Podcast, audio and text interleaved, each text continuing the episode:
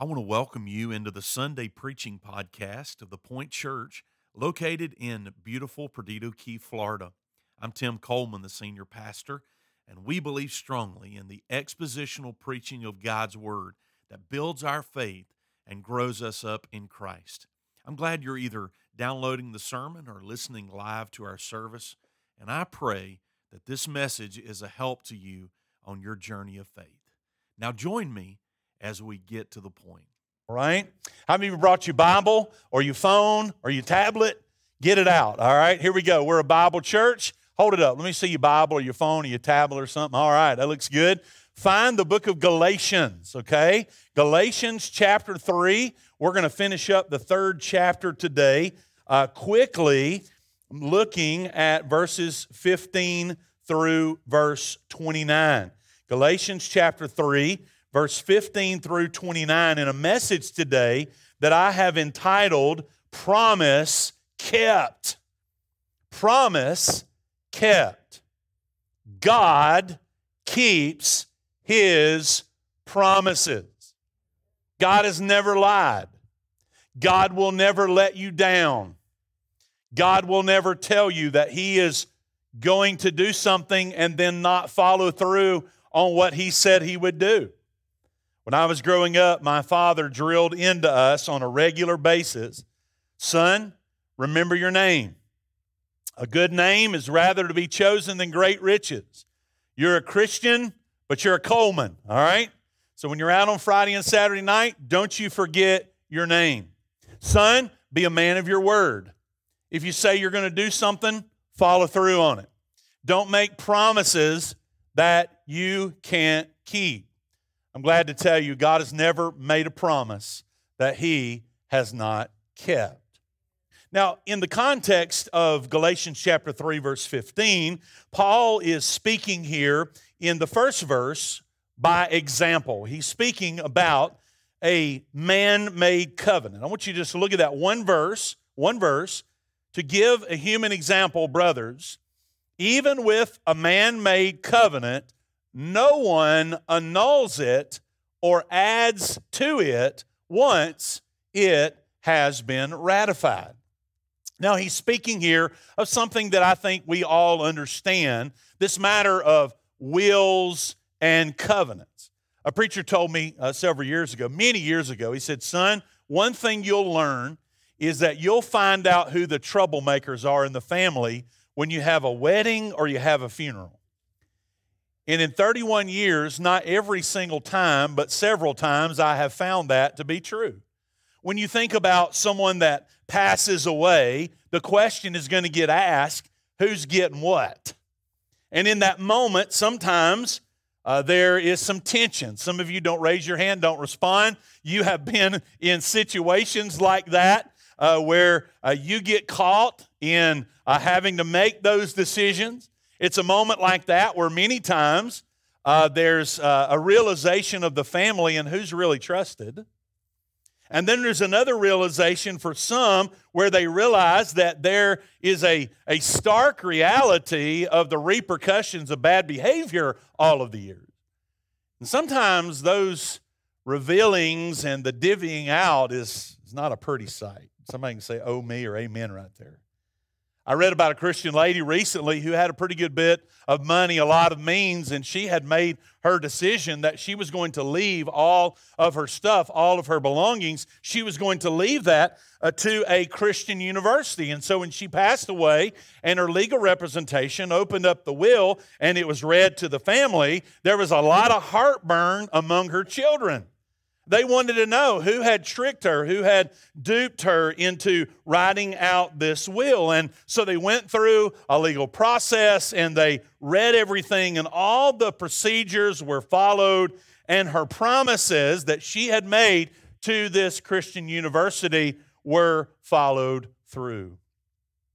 When we think about the grace of God today and staying with the grace of God, we are reminded of a promise that was kept. A promise that was kept. The grace of God reminds us that God keeps His word. This life is really all about grace. Uh, Pastor Don Coker, a member of our church, many of you know Pastor Don. I talked to him on the phone Friday, I guess it was. I didn't see him in the first service today, but he was just sharing with me that the last 12 days have been wonderful for him. If you know anything about his journey, uh, he has been in excruciating pain and going through a lot physically, facing another back surgery. And he's been doing so well that he actually called the doctors and said, I'm going to put this off because my pain has subsided. Can we praise God for that? There's a lot of people praying over, been praying over him. And uh, Pastor Don uh, is just praising the Lord for his mercy and grace in his life. But when Pastor Don sends you an email, he always signs it down at the bottom living in Graceland. Living in Graceland. And we're not talking about where Elvis is from, all right? What he's saying is this life, this life, I'm living in the grace and the mercy of the Lord. That's why Robert Louis Stevenson put it this way. He said, There is nothing, there is nothing but God's grace. We walk upon it, we breathe it, we live, we die by it. It makes the nails and axles of the universe. Unless you think Stevenson was just sitting down randomly writing this. I believe there's a very strong scriptural uh, background for this in Colossians chapter 1, where it literally says, Jesus is the one who holds it all together. How many of you have experienced Jesus holding you together when you couldn't hold yourself together? He holds the world together.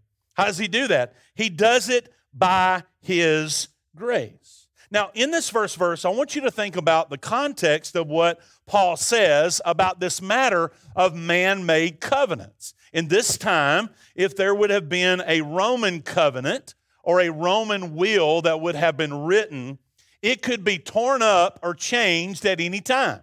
So think about this a man uh, could take a will for who was going to get what in his family. He could have ripped it up in anger one day just because he was mad at somebody, and he could have started over and written a new will. It could be changed or ratified at any time. But in the Greek culture, it was right the opposite.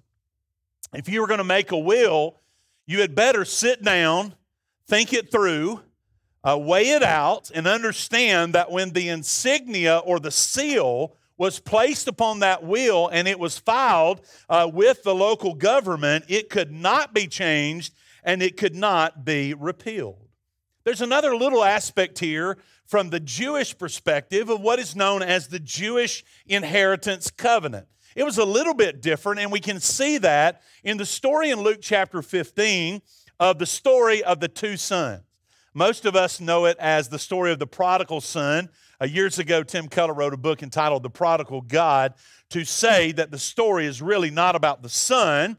The story is really about the father who pours out grace, right? He lavishes his, both of his sons actually, he lavishes them with grace. And in that story, we see that this young lad comes to his father, and in that moment, the father made a decision to give him a portion of his inheritance. We don't know exactly what Paul is referring to here of those three things, but it certainly seems like that he may be referring to the Greek covenant or the Greek will, in that it would not be changed. He's saying here, I want to use this as an example to talk about what God has done. So, so if you're going to take notes today, I want you to see, first of all, that we can rest in the promise of God. We can rest in the promise of God in that the promises that God makes, He never ratifies, He never changes, He never tears it up, He never goes back on His word. You can rest in the promise of God. Look in the verse, verse number 16. The promises were made to Abraham and to his offspring. It does not say and to offsprings, referring to many, but referring to one. And to your offspring, who is, say it with me, church, Christ. Notice it does not say who is Isaac, but it says who is Christ. This is what I mean. The law which came 430 years afterward does not annul a covenant previously ratified by God so as to make the promise void. For if the inheritance comes by the law, it no longer comes by promise. But God gave it to Abraham by a promise. Now, notice there how many times the word promise is used. It's used about eight times. The promise of God, the promise of God. The law came 430 years later, but it did not nullify or void the promise of God. What is the promise of God? William Barclay said, Jesus is the yes to every promise of God. I love that. Jesus is the yes to every promise of God. So today, we are resting in the promise of God that was given to Abraham 430 years before the law. Now, we're going to get to the law in just a minute and what place it has and how we look at the law, how we use the law, but let's start with the promise God made to Abraham. Genesis chapter 15, look on the screen. God comes to Abraham and he has a blood covenant ceremony with Abraham. Abraham, bring me a heifer, three years old, a female goat, three years old, a ram, three years old, a turtle dove, and a younger pigeon. And he brought him all these. He cut them in half. He laid each half over against the other, but he did not cut the birds in half. So he makes the preparation for this ceremony of the blood covenant. Fast forward, when the sun had gone down, verse number 17, and it was dark, behold, a smoking firepot and a flaming torch passed between these pieces. And on that day, the Lord made a covenant with Abram, saying, Here it is, to your offspring, I give this land from the river of Egypt to the great river, the river Euphrates. So, what does God do? Watch this. He prepares this moment of the blood covenant. He passes through as a smoking fire pot and a flaming torch. The Bible says that he actually put Abraham to sleep.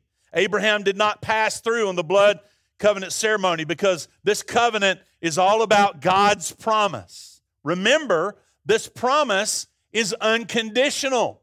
There are promises in the Old Testament that are conditional. God says, hey, if you do this, I'm going to do this. There are others that are unconditional. There are no conditions placed on Abraham, as Abraham does not even pass between the pieces. But God passes through and he makes this covenant with Abraham Abraham, I am going to give you the land. Now, here you and I are in 2022, and I believe the covenant of the land is still valid today. But you and I know that this covenant is not just about the land, this covenant is about the Lord. This covenant is about Jesus. The offspring here is Christ. Paul says it, did he not? To your offspring who is Christ. Aren't you thankful today that you and I are not judged based on our performance, but we are judged based on the promise? The promise of Jesus, the promise of the Messiah. Christ has come. And the message for you and I today in this text is yes, Christological in that Jesus has come.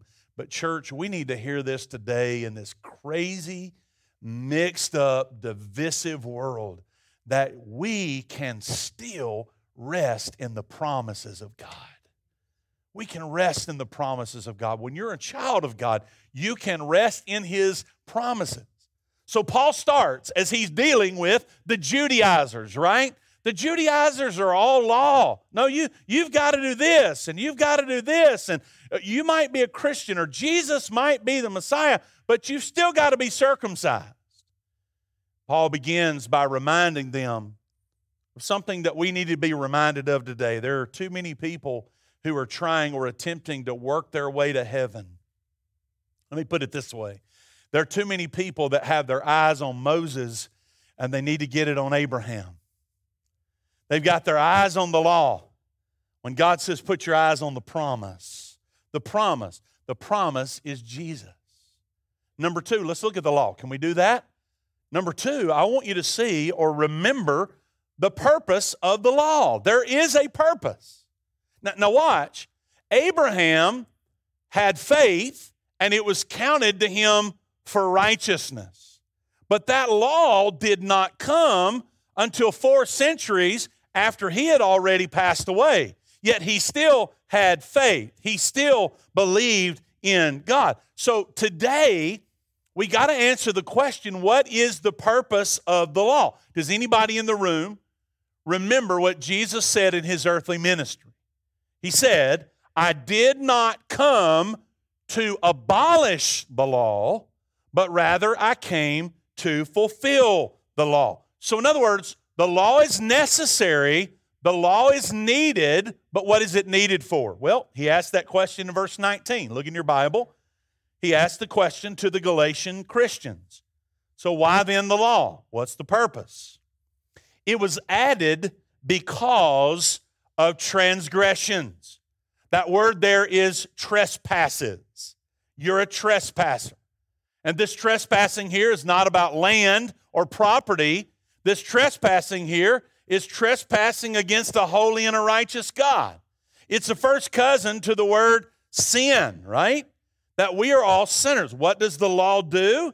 It, it it's, it's added because we are sinners. It shows us that we need a Savior. Notice, until the offspring should come to whom the promise had been made. It was put in place through angels by an intermediary. It's talking again about the law. How many of you here in our study in Hebrews? Wave at me. Come on, wave at me. We studied through the book of Hebrews. How many remember that? All right, it's like two of you. All the sermons are online. Hebrews chapter 2. We really dug into this. We went back to Exodus and we saw that the law came to Moses through the angels. Okay? God, through the angels, to Moses, to the people. And so Paul's just reminding them there was, there was a process here by which they came. But now that Christ has come, verse 20, now an intermediary implies more than one, but God is one. Verse 21 is the law then contrary to the promises of God? Notice the, the tone here. Notice his response. He answers his own question Is the law contrary to the promises? No, no, certainly not. For if a law had been given that could give life, then righteousness would indeed be by the law. But the scripture imprisoned everything under sin, so that the promise by faith in Jesus Christ might be given to those who believe. So, what is the purpose of the law? The law was given to us to show us how big God is and how little we are. The law was given to us not as a, a list of rules and regulations that we have to get on a hamster wheel and you're running and you're trying to keep them all and you realize you broke one. I gave you a couple illustrations a couple of weeks ago. You know, what about building a fire on the Sabbath day when it's 40 below and you're going to die of hypothermia? Or what about, you know, the clothes? Some of you today have got on cotton and wool blend clothes in the room and, and you violated the law. How many of you are guilty of that right now? Probably everybody in the room, right? And so we're all just worried about what are we doing? What are we not doing? Christ comes not to abolish that law, but to fulfill it. He comes to say, you can't measure up. You, you can't keep all of those. So, what does that cause us to do? I love what Augustine of Hippo said in the early centuries. Look on the screen. Here's what he said He said, The law was given in order to convert a great into a little man, to show that you have no power of your own for righteousness. You can't do it. You can't be good enough. You, you, are not a self made man or woman, okay? You're not strong enough. You can't produce your own righteousness. But it might thus poor, needy, and destitute. Say those last three words with me, would you? Flee Come on, say it. Flee, flee to the grace and the mercy of Jesus. So the law is there for us to look at and to realize, like an x ray machine, how broken and sinful we are that we can't fix our problems. We can't keep all of those rules and regulations, and it causes us to run to Jesus. If you try to go this route of keeping the law, you're in essence making faith and the promise void. Look at what Paul says in another passage about this, the book of Romans, uh, chapter 4, verse number 13. Paul said, For the promise to Abraham and his offspring that he would be heir of the world, it did not come through the law, but through the righteousness of faith. For if it is the adherents of law who are to be the heirs, faith is null and the promise is void. In other words, the law doesn't make you righteous. Only Jesus can make you righteous. So, so look, you got to turn loose. You got to turn loose of the hamster wheel of do, the hamster wheel of religion, the hamster wheel of works, the hamster wheel of sacraments. And I could go on and on and on. The hamster wheel, you got to turn loose and you've got to flee to the grace of Jesus. You've got to believe. You've got to believe that salvation is not in you. Salvation is not in what you can do, but salvation is in Christ and what Christ has already done. Can I finish up my sermon today just bragging on Jesus? If that's okay, would you say amen? Can we just brag on Jesus for a minute? Number three, in the promise kept, we rejoice in the person of Christ. That Christ came to us. Specific revelation. Christ came, the God man. He came to us. Notice verse 23.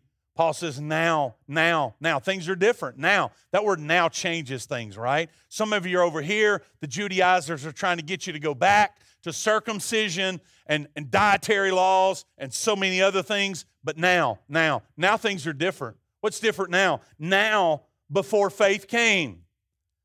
Now, faith, again, did not begin at the crucifixion because we know Abraham had faith. He was a man of faith, he believed God. In the context here, Paul is saying faith in Christ. Now that faith in Christ has come, remember, we're only 14 or 15 years removed from the death, burial, and resurrection of Christ. And Paul is pointing back and he's saying, The Messiah came, Jesus died, he shed his blood. Now things are different. Now, before faith came, we were held captive under the law imprisoned until the coming faith would be revealed. So then, the law was our guardian until Christ came, in order that we might be justified by faith. Now, take your Bible here, circle that word guardian. All right, will you do that? Just circle that word guardian. And I want you to think of it. He uses the words of being in prison, right? You're in jail. Think about I'm the jailer, right? You're sitting in the cell and I'm watching over you. I'm making sure you don't escape. I'm making sure you behave uh, and that you, you don't get outside the boundaries of the jail. Now, let's flip that around for just a minute and just think that there are some benefits from being in jail. Hopefully, you haven't experienced that lately, but if you have, you might know that you get fed there, right? You get some food which food keeps you going. You have a place to sleep. There might be a, a bed there for you to, to lay down. You, you're protected. You're protected from the elements, uh, you're protected from other criminals. I want you to think about this for just a minute. Uh, in light of the Apostle Paul. Paul was thrown in prison. If you've read your Bible in the New Testament, you know that while he was in prison, there was a bounty put on him. They wanted to kill him. There was this secret plot. When the plot was uncovered, what happened? Even though he was a prisoner, he got a whole bunch of dudes to guard him. Uh, he had like the royal police uh, watching out over him and making sure that he was safe until uh, he got for, uh, to Rome. And so there was some benefits for him being incarcerated in that moment, in that he had a security detail.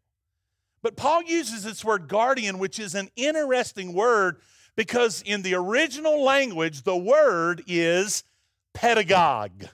Pedagogue. And in the Greek culture, that was basically a slave that was designated to be a babysitter or a chaperone for a wealthy Greek family. So, a Greek family would have a pedagogue uh, who would basically live with them, do life with them, watch over the kids, make sure they were where they were supposed to be. They were really just like giving a given parental authority. A matter of fact, if you go back and look in history and you study those early centuries of pedagogue, you'll find that the art of a pedagogue is actually someone holding a rod or a stick to signify that they would administer punishment to any of the children that got out of line. That's a sermon for another day that I'll get back to. But a family had a pedagogue. So watch, Paul is painting this picture in your mind, in their mind that this is an added member of the family that's watching out over you to make sure you behave. And he compares this to the law. What is the law for? It is just our guardian to hold on and keep us in place until when? Until Jesus Christ came. Keep reading in verse 25.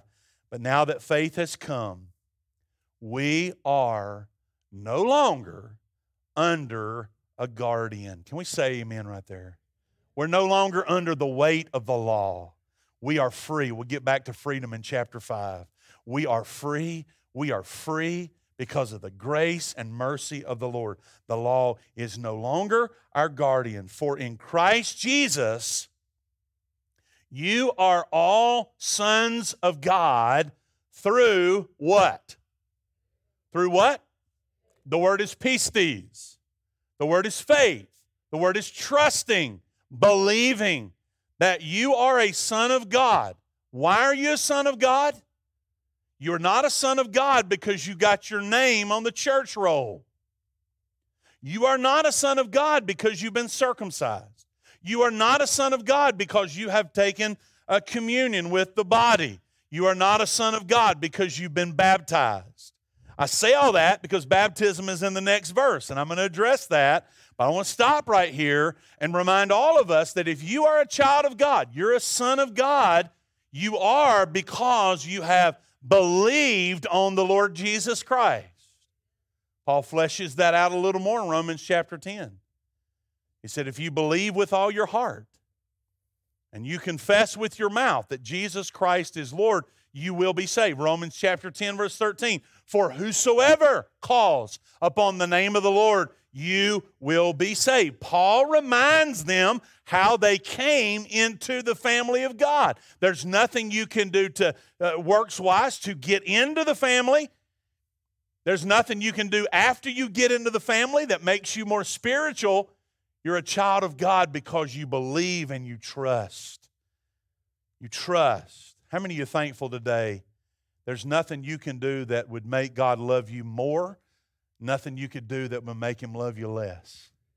You're just his child. You're his child, right? You're a son of God. And that happened through faith. Verse 27 For as many of you as were baptized into Christ have put on Christ. Put on Christ. How do you put on Christ? That's the righteousness of Christ. It's not our righteousness, it's His righteousness. We put on Christ when we are baptized into Christ. Let me say a word about this verse. You see in the Bible and in the earlier centuries of the church, there was a really strong emphasis on those who believed and received Christ to get baptized. Uh, maybe a few minutes ago, when I I mentioned that about the Baptist Faith and Message of 2000 about you have to be saved and baptized in order to participate at the Lord's table. Uh, it would be our belief that if you refuse to get baptized, that you're living in disobedience. If we believe baptism is something you ought to do, um, uh, when you get saved, you ought to want to get baptized. There's a want to in you. I want to obey the Lord, as opposed to saying, "No, I, am going to do it on my own time, my own way, and I'll figure it out." Uh, so, so there's this matter of obedience to the Lord. And so that's why we say you ought to be baptized because we are Baptist, the baptizers. And we believe that it is a public identification of your personal relationship with Christ. You again, as you read through the New Testament, you see places like in the book of Acts where Peter looks at a group of people and he says, "How can we take these who have received Christ, they received the Holy Spirit, how can we forbid them from being baptized?" That's a very important statement because I remind you that baptism does not save you. That's why Peter said in 1 Peter chapter 3 and verse number 21, he uses the words there, does baptism deliver you? And then he clarifies that by saying, not the washing away of the filth of the flesh, or not the washing away of your sins. Only the blood of Jesus Christ can wash away your sins. There is a spiritual baptism. It's mentioned in several places in the New Testament. Probably ought to preach a whole sermon on this sometime. But there's a spiritual baptism of where you are in Christ and Christ is in you. I'm afraid maybe in our southern churchy culture that we've uh, maybe got some people to make decisions who we've not fully explained what it means to be in Christ. The word baptism means that you are immersed. So I just want to ask you today, I want to ask all of you, is your life immersed in Christ? Have you been baptized into Christ, spiritually speaking? Are you immersed with Jesus? Not water baptism in a baptistry. I'm talking about the life that you live. Christ is in you and you are in Christ. If you're a son of God, how many of you believe that makes a difference? It does. It makes a difference. So evaluate yourself.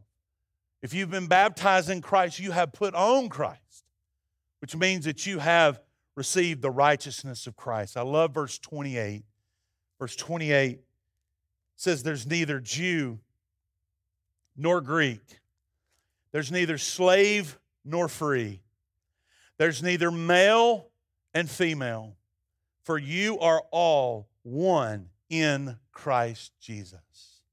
You know what verse 28 just screams? It screams, the ground is level at the foot of the cross. That's what it screams. I want you to think about the Jews and the Gentiles. There's some rabbis who have written about some prayers that Jews prayed in the early centuries, and they would pray prayers that went like this God, I just want to thank you that I'm not like the Gentiles. Can you think of a more snobbery prayer to pray than that?